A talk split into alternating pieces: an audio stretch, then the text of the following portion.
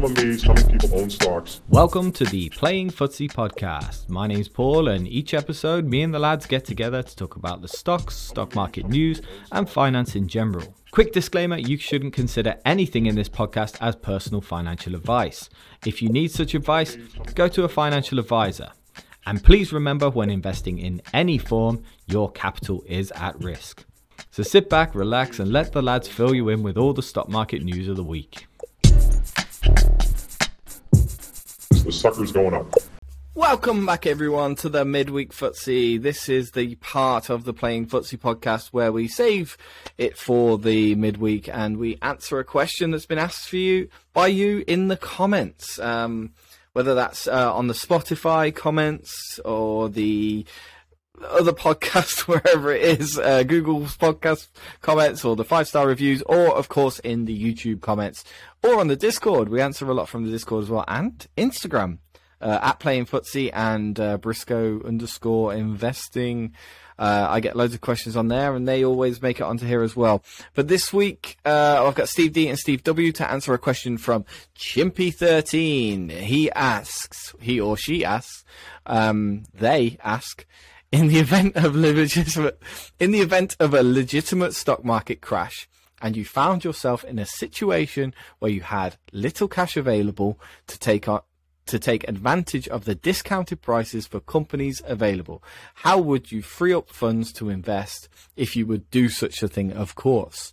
Um, right. So, uh, if there's a crash and you've got no cash left, uh, I think there's someone in this room that definitely doesn't have any room to put any more money in. Um, how would you free up money to, to buy your favorite doomsday stock? Yeah, I'm a bit wary about this question, to be honest. I mean, last time we tackled ISA Investors' doomsday question, the arse fell out the market, and we ended up kind of making our own prophecies coming true a little bit. Um, but, you know, maybe once is um, not enough for me to think that the, we might be um, in danger of tempting fate in any way. I think this is a really good question, uh, for what it's worth. Um, I have a kind of grudging respect for Cathie Wood here. In fact, not really a grudging respect. I think she talks the right game here, and I think probably does the right thing here. I mean, she has an idea that when the market, not just entirely the market crashes, but when her kind of part of the market, the side that she's exposed to, the kind of somewhat speculative, uh, high growth um, stocks whose earnings are out in front of them fall out of fashion. What she says uh, they do at ARK is sell off some of their kind of legacy holdings and trade their way into uh, the things they have the most conviction on. I think that's probably the right thing to do. So, I mean, if the market kind of fell, I'd be looking and seeing at what's falling working out where I think kind of the most obvious and best returns are and kind of heading for those using some of the stuff that I have. So I'm not so much thinking of selling the dip or particularly, but I'm thinking of kind of moving around in the dip uh, potentially. Um, if I had a way of kind of pulling more money out of somewhere and investing that into the market, I mean, I probably would in that situation. I wouldn't be tempted to throw my emergency fund at it, though. I've heard that as a strategy kicked around, um, and someone I read said yeah, if the market goes down further, I can always chuck the emergency fund in. I wouldn't chuck the emergency fund in. That's not what the emergency fund is for. Um, if you, uh, we can talk a bit more about emergency funds if you like, but if I had money lying around there, I probably wouldn't be tempted to throw that in. I'd rather um, move around in the dip, I guess, rather than kind of buying or selling the dip. Would be my strategy here. Mm. Um, can can I cover definitely what you shouldn't do first because I think that is more important. Sure. Right on this one. Um, Leave your kidneys alone. That's, it's mad.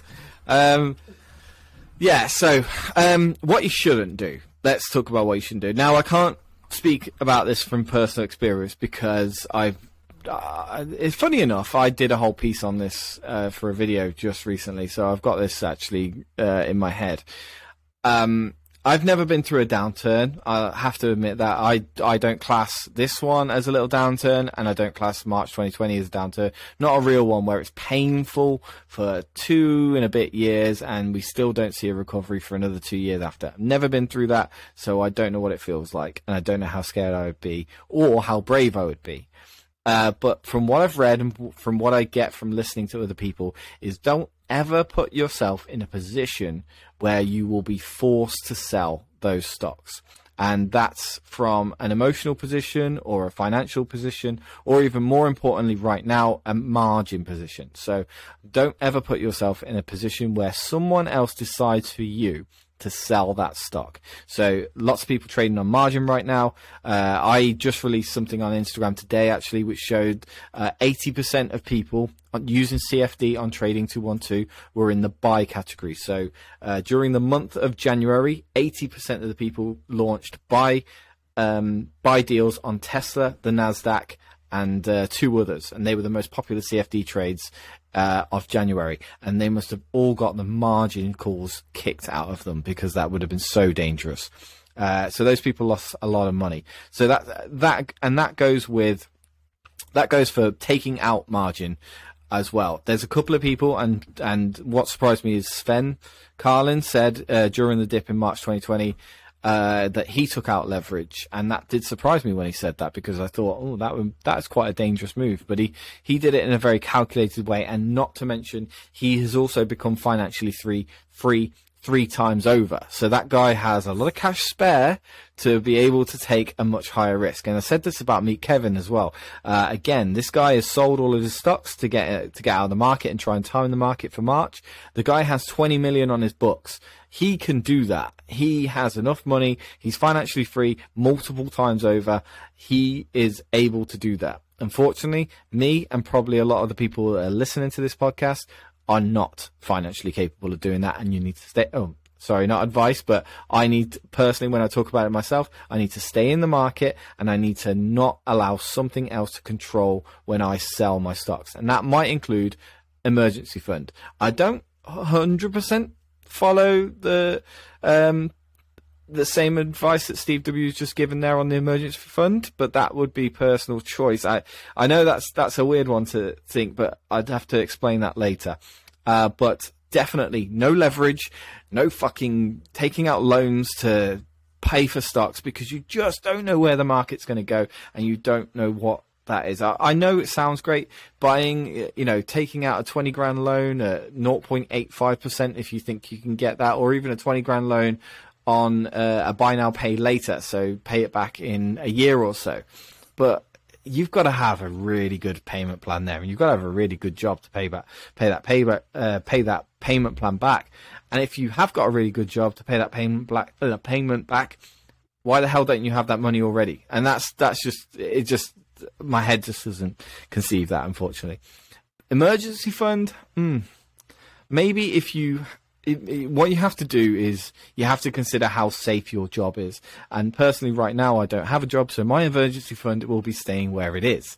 Um, uh, there's no doubt about that. But maybe if you've got a public sector job that is extremely safe, you know, a safe as houses kind of job, and you're not willing to, you're not wishing to leave it anytime soon, mm, possibly at that time, as long as it is your first priority is maybe to build it back up immediately.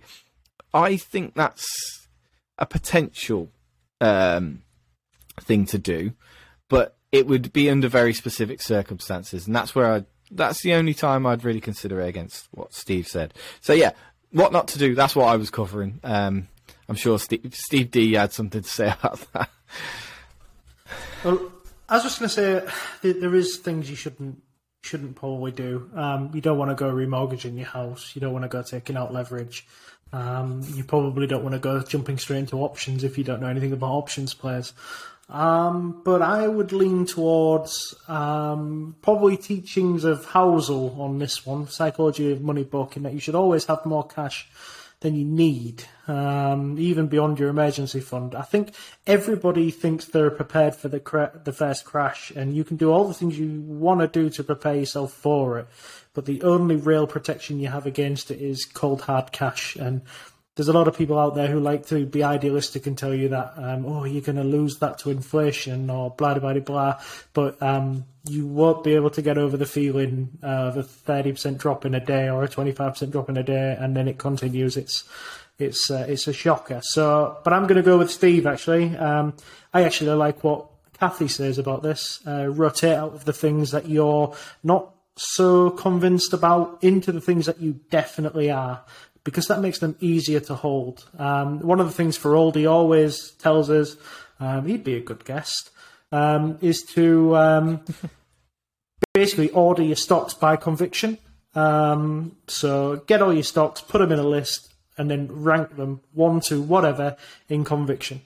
And when a downturn comes around, you pull that list up, you make sure you're still happy with your conviction, and then if you really want to rotate into those companies. Um, so yeah, a few things. Always have cash. Never get yourself into a situation where you won't have some cash. Uh, get your stocks into conviction that sorry? order. Just to clarify, is that cash to buy or cash for your own, like an emergency fund?